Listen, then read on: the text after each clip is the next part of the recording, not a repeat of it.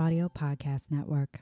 And then middle of that, I realized, like, wait, no, I don't actually want to be a doctor. That's my dad's dream for me. It's not mine. But I did not have the tools or practice figuring out for myself what I really wanted. So I just kind of fell into what everyone else was doing at the time.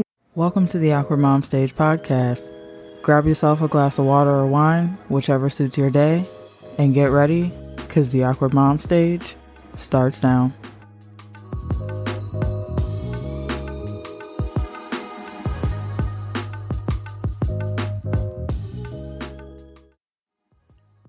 Hey, y'all, and welcome back to the podcast. If you're new here, hi, hello, and welcome. I'm Lola, and I'm so glad you're here.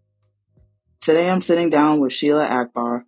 She holds a bachelor's and master's degree from Harvard University and two doctoral degrees from Indiana University. She joined the Signet team in 2010, bringing her wealth of experience teaching SAT, ACT, GRE, literature, and composition in both one on one and classroom settings. Sheila loves helping teenagers develop a vision for their future and working closely with students to help overcome the challenges that they face. She's helping students tune into oneself, break the mold, supporting teens struggling with mental health that stems from academics, all while navigating big decisions using a values based framework. I'm excited to have Sheila on to help guide so many of us going through the school process right now. So let's get into my conversation with Sheila Akbar. Hi, Sheila. Thank you so much for being here today. How are you? I'm good. Thank you so much for having me. This was exciting. I'm so glad you were able to chat with me today. Like I was telling you, I also have a college bound child, so this was perfect timing. yeah, good. I'm really glad. So I always like to give a little intro at the beginning of the episode for my guests, just a little short intro to introduce everyone into our conversation but I like at the beginning of the show to have my guests do a full introduction of themselves to give a better backstory. So if you will please go ahead and tell us who you are, what you do, and how you got started. Sure. Yeah. Thank you. Um, so I'm Sheila. Um, I guess my full name is Sheila Akbar. I am the president and CEO of a company called Signet Education.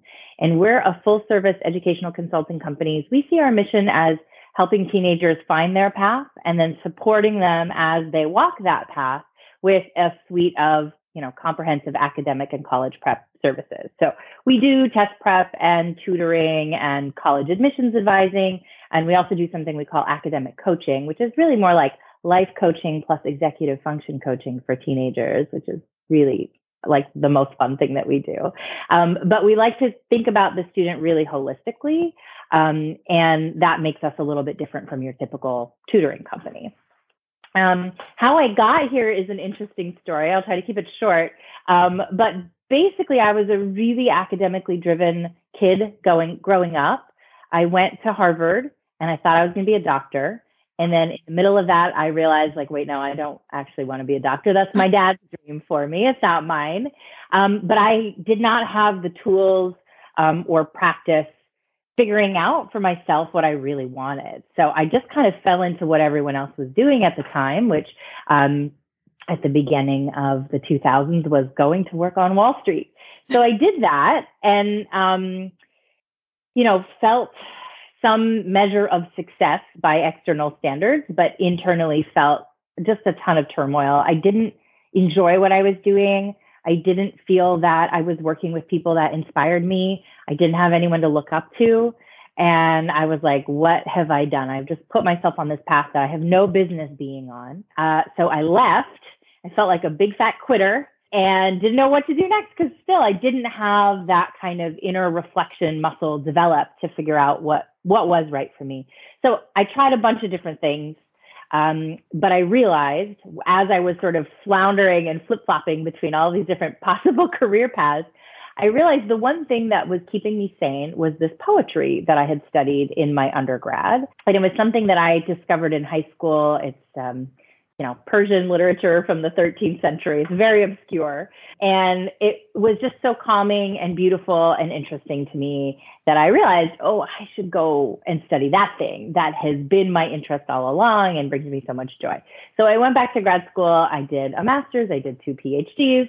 Um, and in the course of my PhDs on this material, I started tutoring because grad school doesn't pay very well.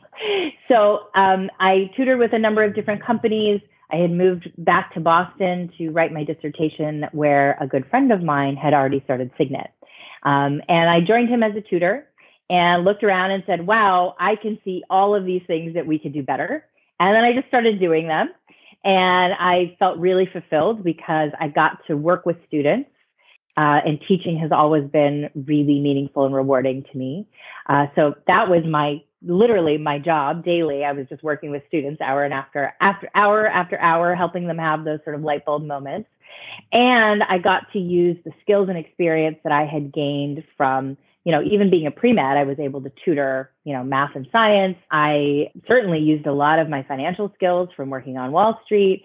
And then that life experience of feeling like, oh, I'm going to quit this and I don't know how to figure out what's next and how do I get to like that path that's for me that's the heart of what we do at Signet with teenagers, teaching them those skills. That's what we do in our coaching practice, helping them develop a vision for themselves, learn learn to lean on reflection, and um, help them chart their own paths.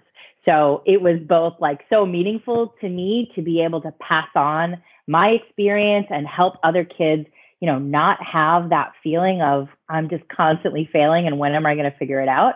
and have them change their mind shift to or mindset to, oh, this is the process. I have to try a bunch of things and then think about how I feel about it. And then I'm going to be able to hone in on the thing that's, you know, so important and meaningful to me where everything just clicks in, pay, in place. So I feel very, very fortunate to have had the journey that I have. And that's what has brought me here today. That's awesome. Thank you. President, as the president and, uh, and C- COO of Signet mm-hmm. Education, I know for me when I when I was a receptionist in the college admissions office, it was there was always constant confusion. So what's like the number one problem or like the biggest struggle or question you see a lot of students and parents having when they come to you? Oh yeah. Well, there are a couple of them. You know, since we do so much, uh, and we work with students really from eighth grade all the way up to graduate school, so we see a lot of things. But there are two I think that are just really, really common right now. One is kind of the fallout from remote learning and COVID learning. Um, if your child actually learned something during that time, um, there's a lot of concern about, you know, my my kid doesn't have the executive function skills to manage their time and deal with this workload, um, or even just like the the feeling of overstimulation from being in a high school when maybe the first two years of high school they were just at home looking at a screen right? Um, it's very distracting. There are all sorts of social dynamics, as we know, um, that you know weren't as present for students when they were doing remote school. So that sort of adjustment back into the traditional school setting um, is is very difficult for people, but it's also coming with the realization that oh, maybe there are some executive function deficits, or maybe there's a learning difference that nobody really paid attention to, but it you know became clear during during COVID that that's something that the student is struggling with. So um, there's a little bit of trying to make up for lost time, but a lot of like, I think uh, a reckoning with the reality of what a student's strengths and areas for improvements are, and then a lot of families saying, okay, we need to supplement in these ways so that they can um, feel confident in their studies. It's not so much of a let's get back on a certain timeline or a certain achievement you know, schedule. It's more like let's just get them what they need so they feel successful.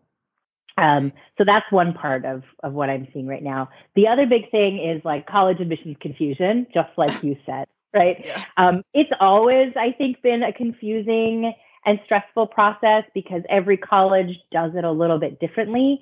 It helps that many of them use the common application, and there's like one form that you know over 800 colleges will use. Um, but even then, some colleges put their extra essay questions in a section that says writing supplement. Some of them they're hidden somewhere else. Some of them you won't even get them until you submit your application and then they'll email them to you and you have to submit those. So it, it can be a very stressful process trying to figure all that out. And then add to that the test optional movement that, you know, has been going on since the 80s, but really, you know, almost every college was test optional during COVID. And some of them have come back and said, all right, we now we're going to require the test again. Others have committed for the next, you know, three or four years that they're not going to require tests. But families are really concerned. what does it mean? It's optional, but is there something better for me to do? Like, should we still take the test? Right. You know, what are the situations where we don't take a test? Like, if we take a test and get this score, should we submit it or not submit it? And so there's like all of this sort of strategizing that families feel they need to do to put their student in the best light for that college admissions process. So I feel a lot of questions about that. Um, and we do a lot of work helping students discover is test optional a better pathway for you, or is it the SAT or the ACT? Um, and what kind of colleges should you be looking at given your interests and your strengths? And, you know, that whole thing is probably the first time that these students have to make a really impactful decision on their life.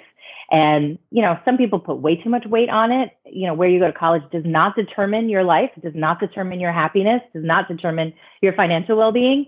Um, but it, it doesn't not determine some of those things Right. right um, it can have an impact on all of those things so it's it's a really big deal and we think it's a really important time for students to start to take some ownership of the direction of their life right and not just do what mom and dad said this is what you have to do because it's what we've always done um, but to really think about what do they want out of their life what are their goals and what kind of education is going to help them get there and then pursue that Right. Feel like I went through that roller coaster wanting to do what my parents wanted me to do. My grandma said I should oh yeah dibble and dabbling and all the different things before like trying to figure out what I actually wanted. And I'm sure the college admissions process is completely different than it was when I went. Can you walk us through kind of what the college admissions process is? I know for a lot of people, they either have never, none of their family members have gone to college, Yeah. or they don't know how to do it, or it's coming up soon. So, Right, right. Well, I think a lot of people think about the college admissions process as the actual time when you're filling out applications, right? Which is uh, certainly a big part of it, right? You Right. have to, you know, send in your transcripts, get recommendations from teachers, write some essays, you know, send those send those off to the school. But we really see that as the very end of the process. The process is actually your entire education. And that's not to say, you know, ninth graders, you better start freaking out about whether you're going to this college or taking the SAT. Not at all. But we like to say you need to be intentional about this. Um, your college application is going to be a document that represents your four years or however many years you spent in high school. They really don't care about what happened before ninth grade. You know, I have I have a student who's like a chess champion, but that was like in seventh grade.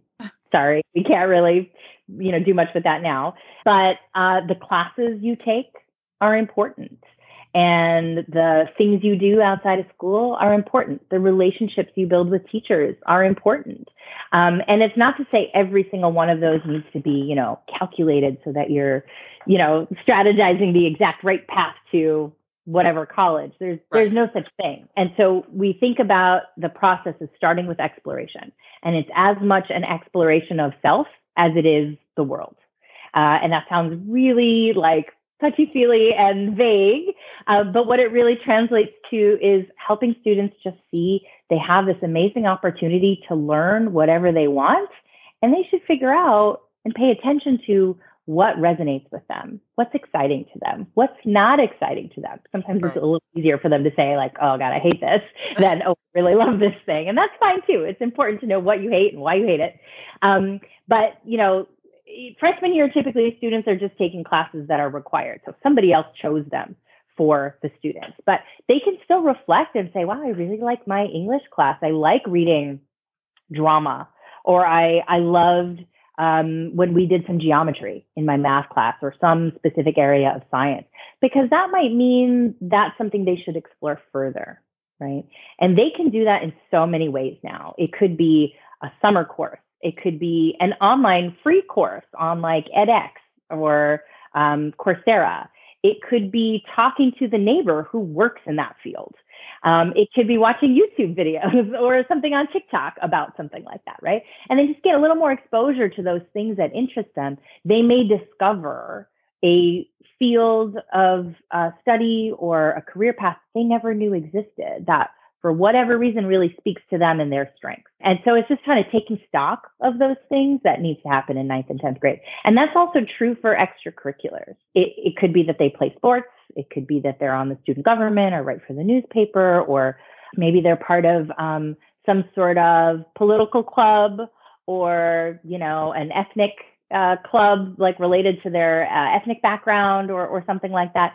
You know, they want to be able to um, engage with other people who have similar interests and also learn more about those interests. And they don't have to be things that are related to a future career or an academic area. They really can be things that they just do for fun. Sometimes that makes the most interesting stories when, you know, I had a student a couple years ago um, and she was like a really hardcore computer science person and she did coding and she built websites for people and all of this stuff. And we're talking about how she learned grit or something and she's like oh yeah you know i'm a black belt in taekwondo and you know this thing happened it really taught me this lesson. I was like mind blown wait a second you like have a black belt in taekwondo? I had no idea this is great. Um, and it's really great when you can surprise people with those sorts of right. things right? As they're not just oriented towards computer stuff or, or whatever it is that you think you're going to pursue so i'm rambling a little bit but that's like ninth and 10th grade explore figure out what you like, what you don't like, right? Try to make relationships with your teachers, learn as much as you can from everybody around you. And then hopefully that process is going to help you hone in on a couple of things that you really like that you can explore in more depth, maybe through a summer program after 10th grade, or, you know, you arrange an internship or a part time job or who knows what. After 10th grade, we sort of like to think about uh, this question of testing that we were talking about earlier should you test? Which test should you take? How much are you going to study for it? When are you going to take it? I just like to see people make a plan at that point. They don't have to get it done right then, but start thinking about it so that you're not surprised by it later. And then junior year is like the big year um, in a lot of different ways, right? The classes are usually the hardest they've ever seen. That's a really intense year just academically. They may be in a position where they can start to take more responsibility in a club or one of their after school activities, or they take some sort of leadership role, whether or not it's an elected position. And then they should also be thinking about okay, given all this exploration, I think I might want to major in one of these fields. Or I might want to go to this kind of school where they have a co op program where I get to work as part of my education and really get that hands on experience. Um, and so we start thinking about um, college preferences more seriously from what area of the country do they want to be in, how big of a school, how small of a school, what kind of people do they want to be around, and then of course, you know, what majors, what kind of things do they want to make sure are present in that campus that they want to take advantage of. And then junior spring, maybe starting to visit a couple of college campuses to see if those preferences that we've been dreaming about actually translate to something in real life that you like. Right. Um, and then junior summer, really writing all of the application materials and all of that, getting that out of the way before senior year gets underway. And then you can just really focus on having a fun senior year. So that's what we see as the college process. It's a lot longer than most people. And it's yeah. it's a little difficult because developmentally teenagers are not ready to think about where where do I want to be in 3 or 4 years or what kind of career do I want to have. They're just not ready to think about that in ninth or 10th grade. Most of the time, they don't even want to think about it until one of their friends starts thinking about it or freaking out about it, which might not be till the fall of senior year, right? So this is like kind of a message for parents of like, you've got to kind of balance what your kid is ready for with what's going to be best for them. And what's best for them is not always what you think is best for them, right? right. Helping them develop the skills to figure that out for themselves and helping them gain independence. 2022 has been all about celebrating our newfound self awareness and making positive change. Something this podcast works hard to do every day. Audible helps make space for what matters to you. It's a destination for your wellness, whether you're looking to soul search, be inspired, work towards new goals, unwind, or simply be entertained. I've certainly had time this year to figure out what truly makes me happy, and well, we all know I love Audible. I talk about them all the time. I solved my reading problem with Audible over four years ago, and it's been amazing. It's perfect because they offer books that are narrated by professional voice actors and sometimes the authors themselves. You can listen while driving, cooking, cleaning, or doing anything else that you need your hands free for. It's like having a personal assistant who reads to you whenever you want. Think Diddy and his umbrella holding manservant, but with books. With the new update, they have podcasts, sleep meditations, and more. There really is something for everyone, and the best part is it doesn't cost you anything to start. Click the link in the show notes to sign up today at audibletrial.com slash the awkward mom stage and get 30 days and your first book free. All of their books are DRM free, which means they aren't locking them away from other devices, even if your subscription expires or you cancel. You can still keep and access all the books you've already purchased. Just download them again from anywhere, anytime. There's over 180,000 titles available to choose from, and that number just keeps growing. Visit audibletrial.com slash the awkward mom stage to get started on your reading list today. Now back to the show. What do you normally do? Like, what would someone do if they did wait until senior year to start really seriously thinking about college? What? Yeah, and that's not a problem. I mean, there are plenty of people who who you know who do that. You know, I have I have students who call me the first week of December saying, "I don't even know where I'm going to apply."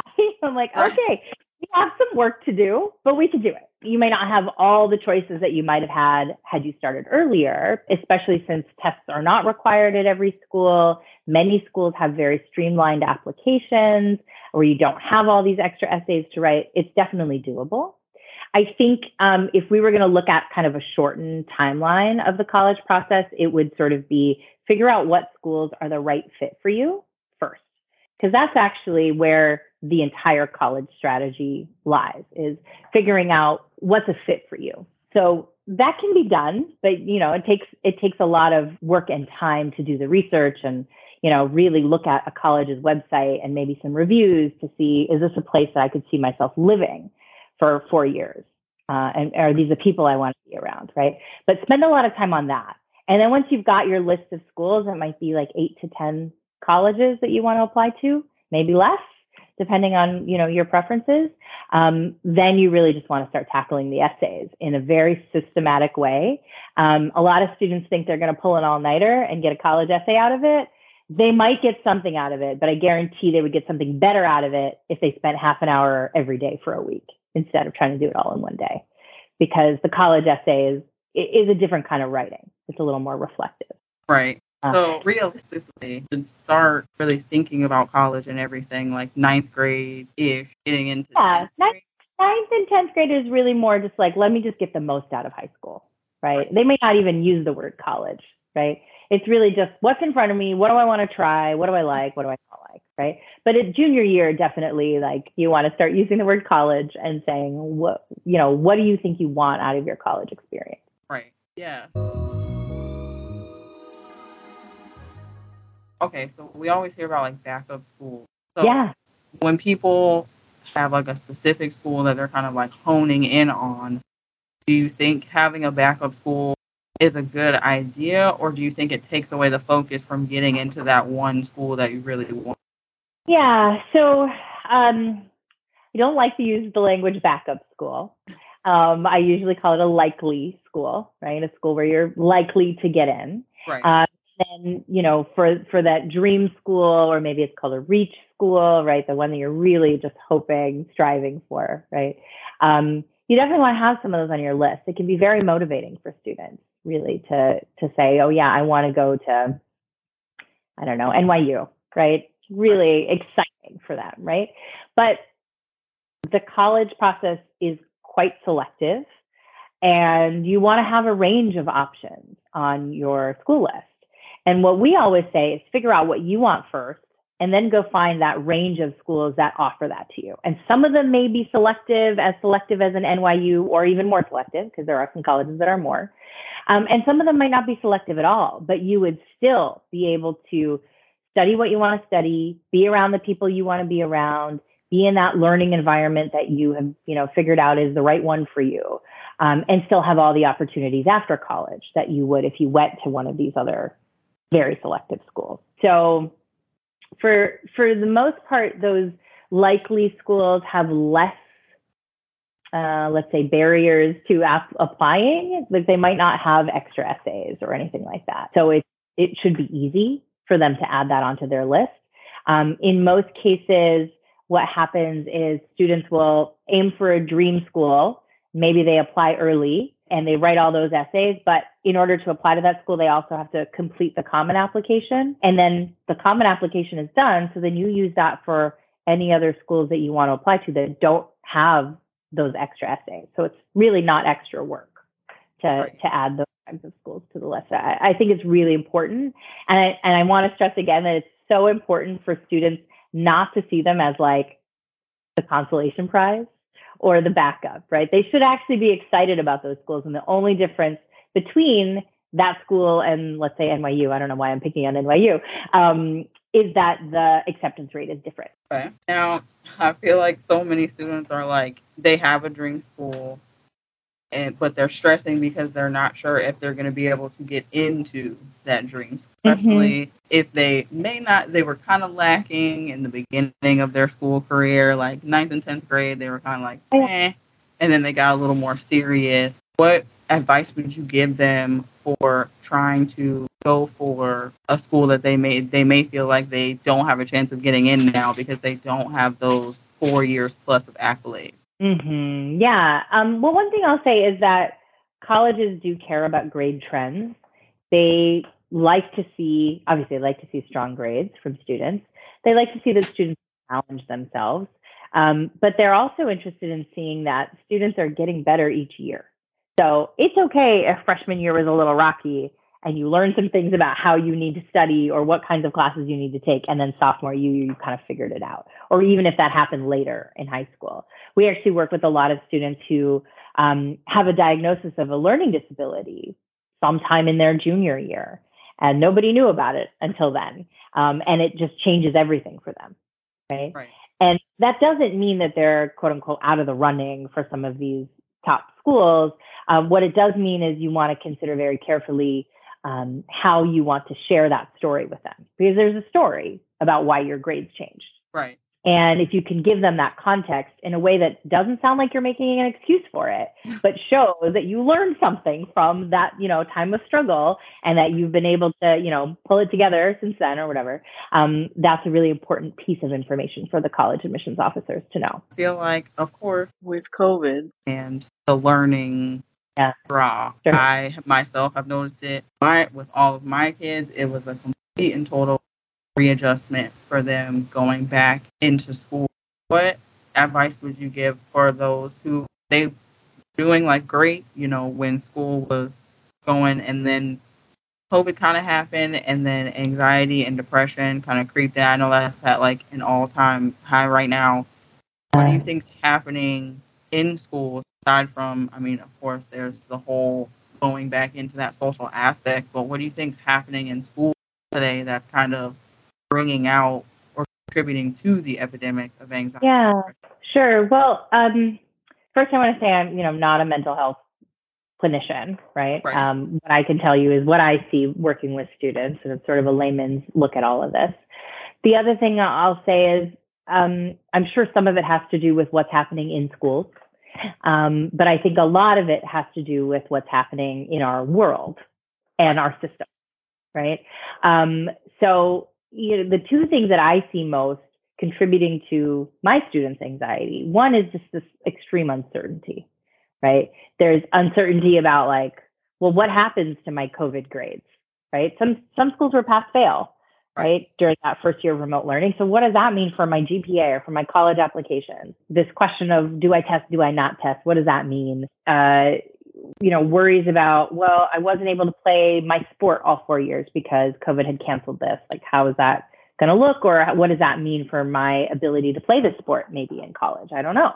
Um, so there's all this uncertainty in terms of like the local school environment but there's a ton of like existential uncertainty, right? And right. I think the younger generations are feeling a, a lot more, and I, I commend them for it, than older generations are. But this climate anxiety, right? We we see it all the time. There's just terrible hurricane in Florida and right. you can't watch that and also see the you know fires out west and floods in Pakistan and drought in Europe and you can't not unsee it and pretend right. like oh, everything's just fine. I'm going to go ahead and plan my future, right? I think a lot of these kids are really worried about like what's going to happen, uh, what's the next natural disaster that's going to hit us, and why aren't the people in charge doing anything about it?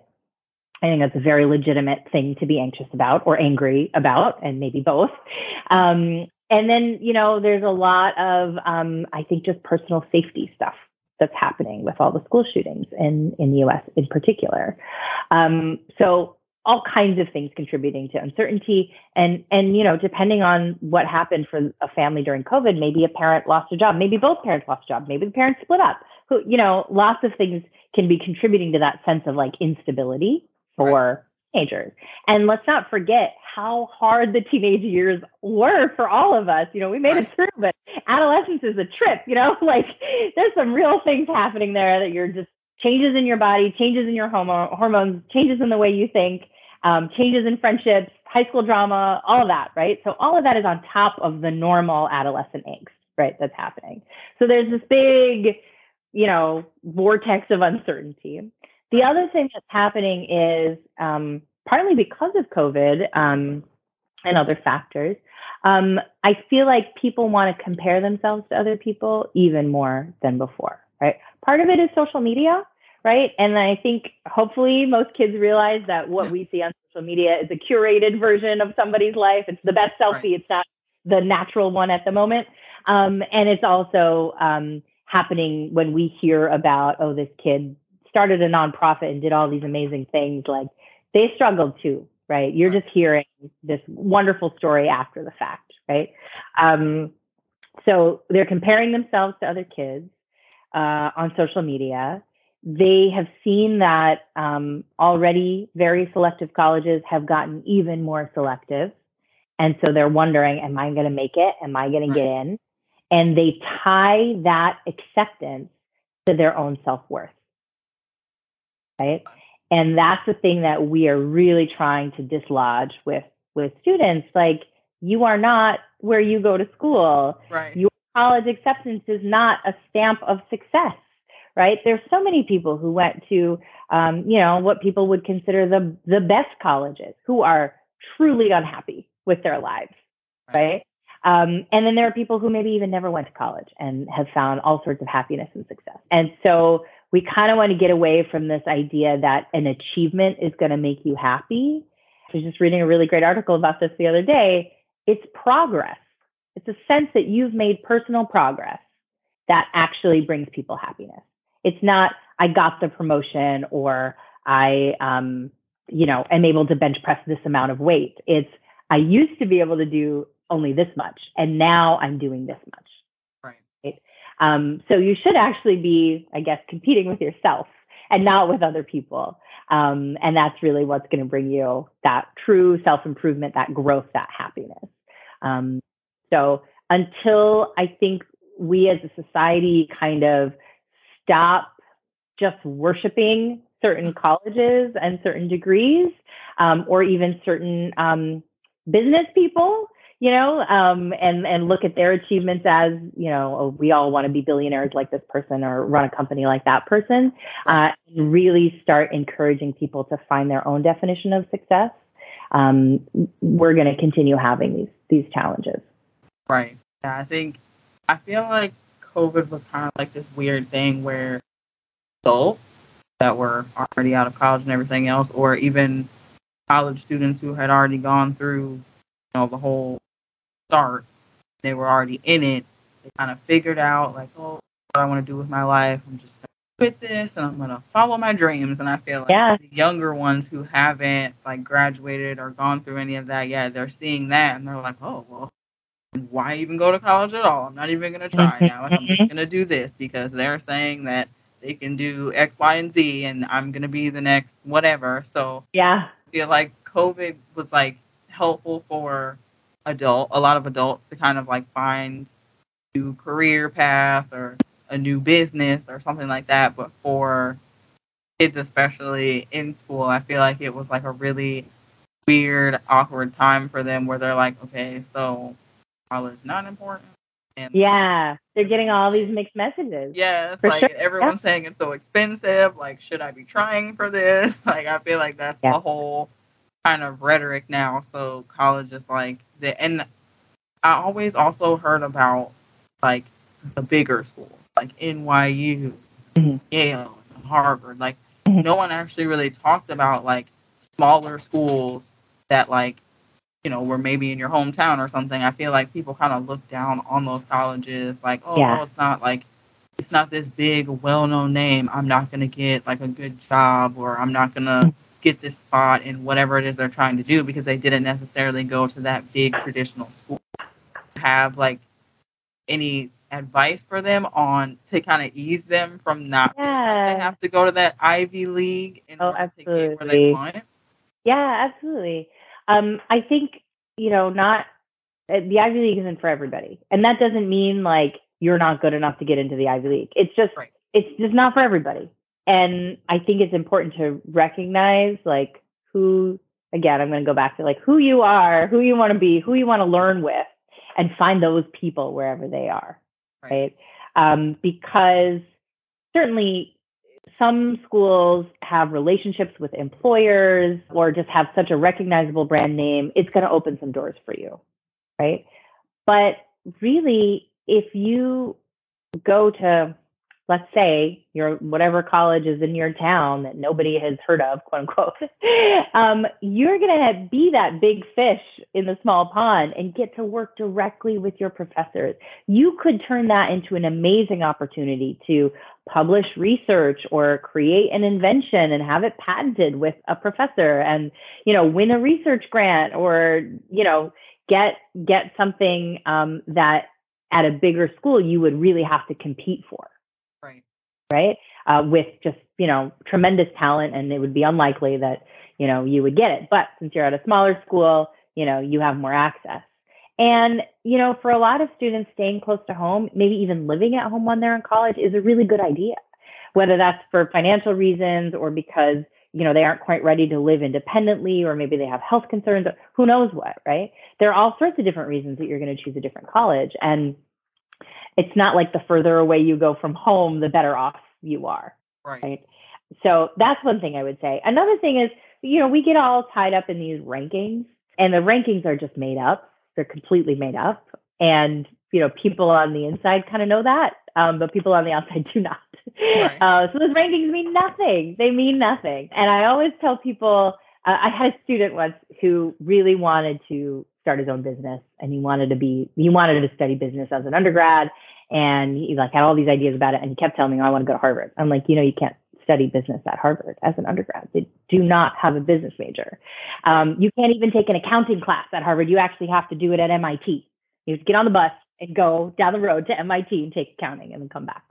And so you know it's really not the place you need to go if that's what Right. you want to do. Um, Babson, which is also in the Boston area, has an amazing entrepreneurship program. And if that's really your passion, that's maybe one of the schools that you should be targeting. You know, and a lot of students forget that not every school offers every major. And, you know, different schools have different relationships with different industries um, or are going to prepare you better or worse for the thing it is that you want to go do. And so it only serves you to figure out what place is going to meet your goals and, and offer the training and experience and network that you really need to go on to whatever that thing is that you want to do. Right. Right. And it's not just I have to go to the best named school because they may not be the one for it. You know, um, my PhD, so I did my undergrad and my master's at Harvard. And when I went to go do my PhD, I didn't even consider Harvard because the kind of scholarly uh, guidance I needed was not there Right. anymore. And uh, there was a, a professor there whose work I had used in my master's thesis who was at Indiana University. And my parents were the first ones to ask me, like, what the hell are you doing going from Harvard to Indiana University? And, you know, at, at Indiana, I had not only this man's full attention, because there was nobody else really studying Persian poetry at the level I was. Um, there were also two really amazing scholars of Arabic poetry, uh, a very robust comparative literature department, all kinds of resources that I, they just didn't have at Harvard. Right. And beyond that, it was so much cheaper. Like I was able to buy a house and have a car and get a dog, and I like kind of live this really nice life while I was there.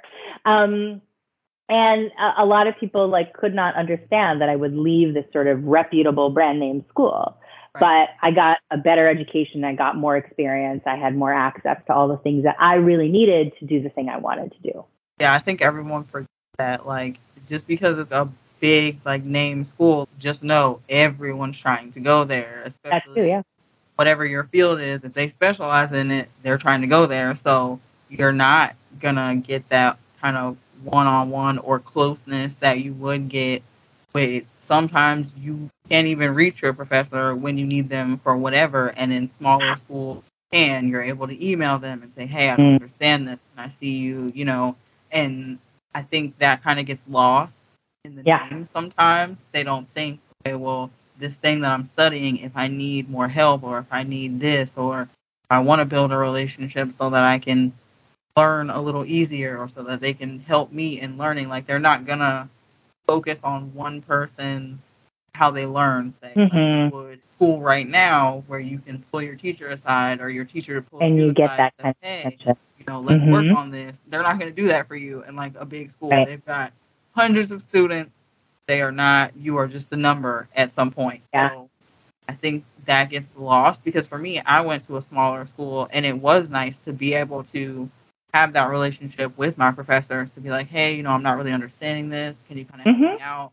And them actually being able to be there. Where I've Mhm. had friends who went to, you know, big name schools and they're like, I'm really stressed out, I'm struggling, and I can't get a hold of my professor. Like it's a nightmare. Right. So There's no one to help. get to I did have that like what if I kind of wanted to do the college life where I lived in the dorm and all that stuff Mhm. and there's like a whole different thing that comes with that that I feel like kids don't really like think about because all they're thinking about is like college the name like this is what I have to do this is what everyone Yeah. does.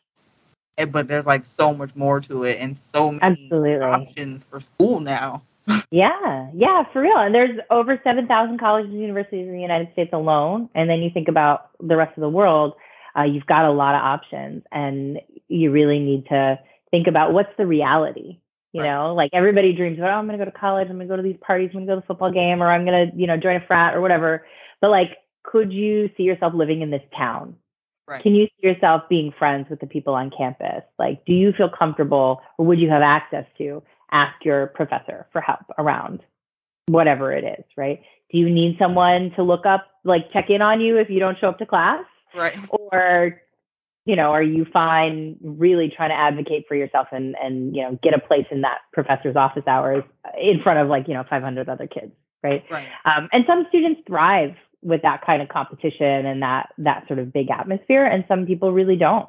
And so it's worth figuring out which kind of student are you, so you can go to a place that's really going to enable your success, because that's what this is about, right? It's what happens after college that actually matters. Um, Exactly. And so I, I encourage people not to think about rankings, but think about outcomes. Think about your goals, what you want to do, what you're trying to explore, and which one is going to set you up better for what comes after. Do you want to start a podcast but you don't know where to start? As the host and producer of this podcast, I can tell you it's definitely not easy. When I started out, I had absolutely no idea what I was doing or where to start. Buzzsprout has been my go to from the start of my podcast. They have so many helpful videos on hosting, how to edit, how to add music, how to post, what to post. I mean, you name it, and they help you with it. And their Facebook community is helpful too. If you're trying to start a podcast or you already have a podcast and you're looking to upgrade, definitely check out Buzzsprout. They have everything you need to get started, even a domain name if you don't already have one. Trust me, I'm no tech genius, and Buzzsprout has definitely been my saving grace. Join over 100,000 podcasters already using Buzzsprout to get their message out to the world. Follow the link in the show notes to let Buzzsprout know we sent you and get a $20 credit when you sign up for a paid plan. Now back to the show. Now, I feel like, of course, in our country, we do not have free education. Mm-mm. Most Americans don't even have health insurance, let alone a financial plan for college. So, do you have any advice or tips for parents that are going through this transition right now and they're like, oh my gosh, they're thinking of the fees associated with graduation and college and everything else? What can you tell them to kind of like help them through or get ready for this transition? Yeah, well, I think it's important to to consider that the investment that you're going to make And is it going to be worth it? Right. And that's where um, that work, doing the exploration and reflection, figure out what you do like, try to test it out in some way is so valuable because we see so many kids going off to college. They thought it was where they wanted to be, but they didn't really think about the reality of it or what the reality of, you know, this or that major was. They get there, they're like, oh, I cannot handle this or I do not like this. And they just flame out. Right. right. And then they're so traumatized by that experience, they have trouble going back you know, or it might be they take a year off of college and then they do some classes at community college and they eventually get back and finish their degree. But if they had taken stock uh, more seriously of themselves earlier and really had that, um, you know, very clear eyed assessment of their own strengths, skills, what they really need in their environment to be successful, um, maybe that wouldn't have happened. Maybe they wouldn't have gone to that school or they wouldn't have chosen that major or they would have um, set up their life a little bit differently, manage their time differently, you know, if they had those skills. And then you think about you've saved this this young adult a traumatic experience, right? right? You've saved the parents maybe a year or two of college tuition that, you know, when they went down the drain and then, you know, all the therapy and coaching and all of that stuff that, you know, you need to do to get them back on that on that track if they want to go back to college. Um, it, it's worth investing the time in high school to really think through all of this. It's not just right. oh file your applications, you go wherever. You know, um, it really is about preparing them for college, and that's not just writing the application. That's helping them gain the independence and skills, tools, systems. You know, the ability to ask for help, lean on a network, all of that. We see so many kids now who are really struggling and they don't know how to ask for help because they right. think they have to be perfect all the time. Right. And that's something, if you see it in your kid, that's something you got to jump on really, really quickly because it can get out of hand. Yeah, I feel like there it's also like a huge culture shock for them because I feel like it's the one time because you know start working when you're in high school, you're like 16 and all that. You start getting your first jobs and stuff. I feel like it's um, like first look at like oh like this is what it's like to be an adult. Like I'm on my yeah. own. You no longer have you know, your parents or your teachers like, why aren't you in class? Or how come you didn't do this? Or mom waking you up, making right, sure you no one doing that, that for you. So if you show up to class late and your professor's like, oh well, you're late, don't come in. Guess what? You missed that day. You're still right. going to get charged for it. Life mm-hmm. still goes on for everyone. So yep. I feel like it's a huge shock to them to be like, oh wow, like this is kind of like what it's like be an adult. So I feel like, especially with some kids who did go to do that whole college experience where they do the dorm and everything, some of them come back home after the first year and they're like, oh, like that was too much, too much yeah. going on at once. Like I can't, I've got to do the school and the the work and the everything all on my own. Like mom's not here. I'm living with people I've never met before. Like it's a whole. And yeah, and maybe thing. you don't get along with them, or who knows right. what else is happening, right? Yeah. Yeah. It's stressful. It really is. And so the more you can prepare a, a child for that, the the better. And there are some kids who are just not ready for that, and that's fine too. And there are plenty of people who take a gap year after high school, and that can be the most valuable experience for right. them. They just spend it working and they get a taste of that adult life, you know, and then they're like, oh no, no, I really want to go to school. you know, instead of yeah. having to work all the time. So, you know, there are a lot of different pathways to it. And I think it, it's really important that we teach our kids to listen to themselves around, you know, what what they feel ready for and what they don't. At the same time, you gotta have to know exactly how much to push them because you can't leave them in this safe space forever, right? Like right. They, have got to leave the nest. So it's it's a difficult balance. I think for me, like I kind of I saw the appeal of both sides. I guess like so you have the college experience, but for me, I like having kind of like the smaller college experience where I stayed like closer to home. It was a lot cheaper, and that was years ago. So I can only imagine going to college right now. Yeah, yeah. Fees are uh like parents are running around screaming like, "What is happening?" Do you have any advice for like employers to kind of help parents in this yeah. I think so. That's such a great question. I think, you know, I wish in this country we had free college and I wish we had better sort of transitional kind of programs for students to go from high school to college without that giant culture shock that you were talking about. Um, our counselors are completely overloaded in our school system, right? They just can't do it all. There's too many kids not enough counselors and the problems are too big. So I wish at, you know, a societal level, we put more investment into those things. Absent that, I think there's a lot of stuff that employers can do to support the working parents that they have at their companies. Working parents are um, feeling the squeeze a little bit differently than people who don't who don't have kids because of this mental health crisis, the school safety issues, like all of the stuff that we've been talking about. And so they're they're distracted rightly. You know, most of the reason people even go to work is so they can provide for their kids, right? The whole right. reason they're doing this is for their children. If their children are struggling, well, that's going to be their priority, as it should be, right? And so, mental health support for parents, I think, is really, really valuable. But I also think mental health support for the children of your employees is also very, very helpful to allow employees to access. And then, you know, just speaking from like, you know, my role, this kind of college information um, is is out there, right? There are great websites and blogs and video subscriptions and things like that. You can get this information, but there's so much of it out there, and some of it is not that clear. And right. some of it is targeted towards a specific kind of audience and not this other kind of audience. Um, so it's hard for folks to to filter through it and figure out, okay, well, what's relevant for me? Um, but this this kind of information is something that employers could easily provide to their to their families and maybe even offer college tuition support or financial planning advice um, on you know how to put aside money for college so that you can you know pay for your child's education. I know that there are companies out there that contract with like Bright Horizons for example. Now they run a bunch of daycares and preschools, but they also have a college consulting arm that they will make accessible to companies, right? So um, I I used to when I lived in New York City, I used to go into different um, offices and just give a presentation on this is what we need to be thinking about in terms of college. And, you know, a lot of parents were like, wow, that is so different from when I went to college, or I never would have thought that we need to think about, you know, how we spend our time outside of school in this right. way. And so I think the the more good information that employers can make accessible to their employees, the better off will be. And hopefully they won't be stressing about things they don't need to worry about. They'll have access to resources that they do really need um, to support their kids.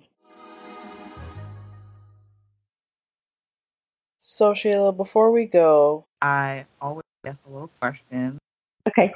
So, do you have any advice or tips for parents and teens that, but that can actually help them support their teens with their mental health that stem from academics? I know, especially kids that are pressured to, no matter what, I feel like they can never relax and they often have high anxiety and can become stressed super easy, especially time for graduation and signing up for college with the immense pressure of school and their parents. So, do you have any tips on how to help kind of guide parents with their teens? Yeah, I wish I had like a silver bullet. Of course, I don't. There one. Um, but there are two things that I might offer.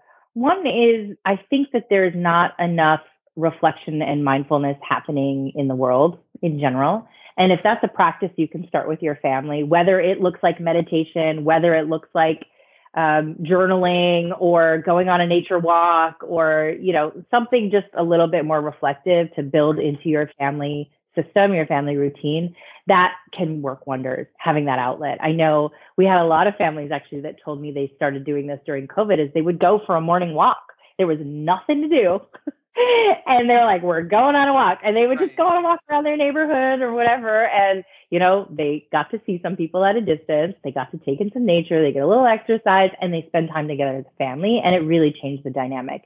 They were able to have hard conversations on that walk, or they were able to kind of prepare themselves mentally for the stress of the day that was coming because they had this sort of moment to, of quiet. So integrating some sort of mindfulness practice, I think can be very valuable.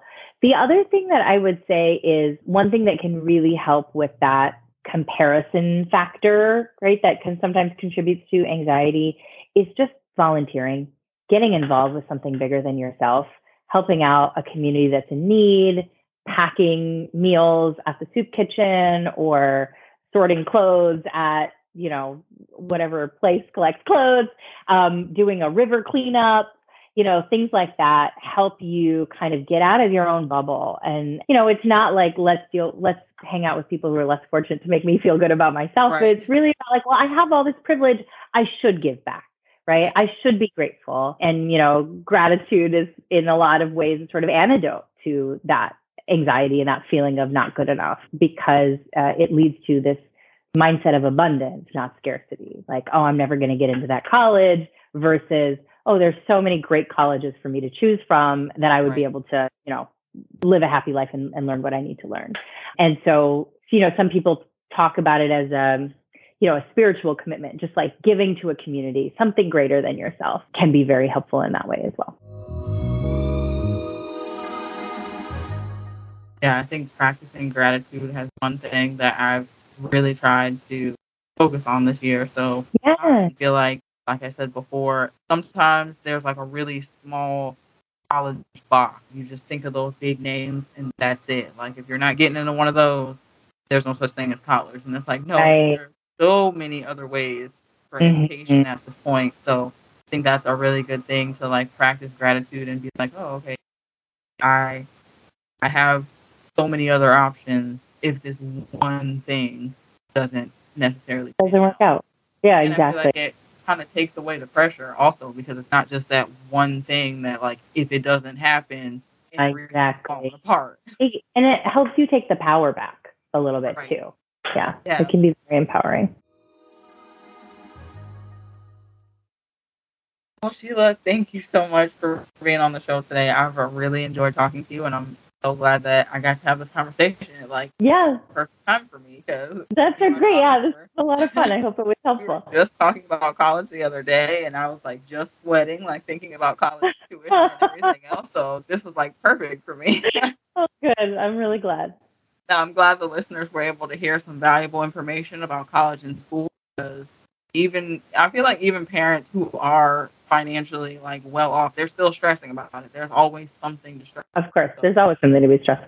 It's a huge transition, especially for the parents, especially if this is your only child or your last child leaving the nest. You've got to deal with that as well. So mm-hmm. it's a bit. It's a lot of emotions going on. A lot is happening. Perfect time to ease everyone's mind and kind of give people again other more options. Like that one school is not the only school in the world. right. Right. So before we go today, uh, where can everyone find you on social media to chat or get more information? Sure. You in the future. I try to stay off social media myself, but you can find me on LinkedIn. If you just look up my name, Sheila Akbar, or you look up Signet Education on LinkedIn, you'll find me. Um, I try to share a lot of really great information and free events and stuff like that uh, on my LinkedIn, so you can look there. And then there's our website at signeteducation.com. You can learn more about my team and, and kind of our philosophy. Awesome. Well, all right, y'all. I will make sure I put all of Sheila's information in the show notes so everyone can check her out and get some college information. I know that is very dire need right now, especially coming back from the COVID wave and everything else. Everyone's trying to get their footing again, I feel. So thank you again, Sheila, for coming on today and being a guest on the show. All right. Thank you so much. All right, y'all. That's it for this episode.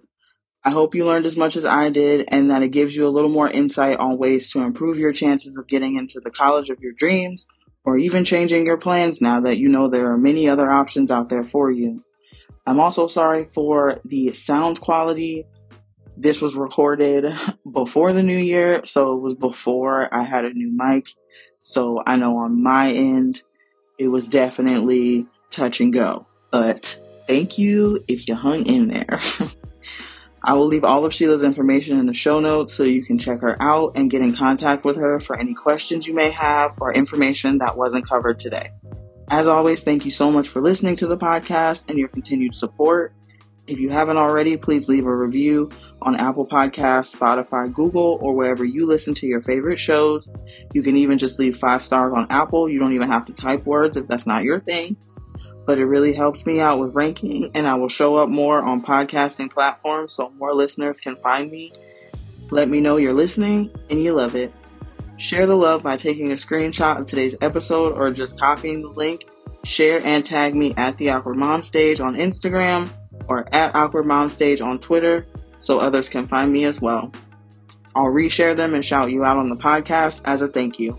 If you'd like to donate to the show to help with behind the scenes or you just want to buy this Hot Mess Mama a coffee, you can do so with the support the show link. If you're enjoying the show so far and you have topics you want me to cover or someone you think should be a guest on the show, send me a DM, an email, and let me know. Until next week, y'all, I hope you have a great Friday or whichever day you're listening to this. And always remember you're beautiful. Bye. After everything the world has been going through lately, I know being alone with your thoughts can be an isolating feeling, especially the stay at home parent gang. Sorry, but your dog isn't interested in giving you life advice. But as someone who has seen the extreme depths of depression, postpartum depression, anxiety, and stress myself, it can and often will allow those intrusive thoughts and negativity to consume you. After going through an extremely tough year, dealing with a miscarriage, loss, and so much more, today's sponsor, BetterHelp, definitely came to my rescue, and they're here to help you too. BetterHelp has customized online therapy that offers video, phone, and even live chat sessions with your therapist, so you don't even have to leave your house or see anyone on camera if you don't want to. There's a broad range of expertise on BetterHelp, and with over 20,000 plus therapists in their network, it's so easy to find the right therapist for you. You just fill out a questionnaire to help assess your specific needs, and then you get matched with a therapist in under 48 hours.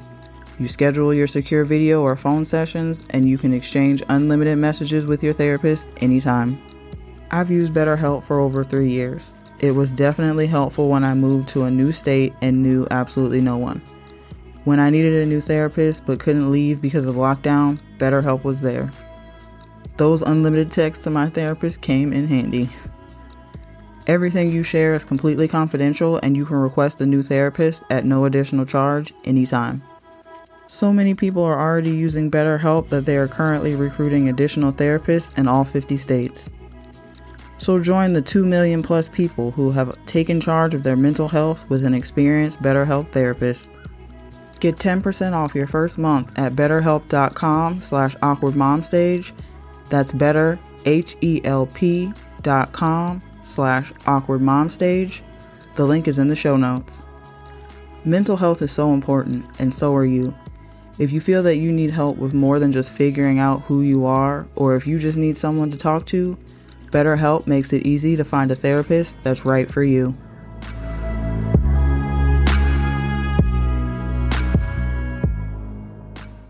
Thanks for joining me this week on the Awkward Mom Stage podcast. Make sure to visit our Instagram page at the Awkward Mom Stage, where you can follow and find information on next week's show, updates for the podcast, behind the scenes clips, and more. You can subscribe to the show on iTunes, Apple Podcasts, Google Podcasts, Spotify, or wherever you listen to your favorite podcast shows. While you're at it, if you're enjoying the show, I'd appreciate it so much if you rate the show on iTunes or share this podcast with a friend. Be sure to tune in next week for an all new episode. I hope you have an awesome week. Always remember you're beautiful. Lola.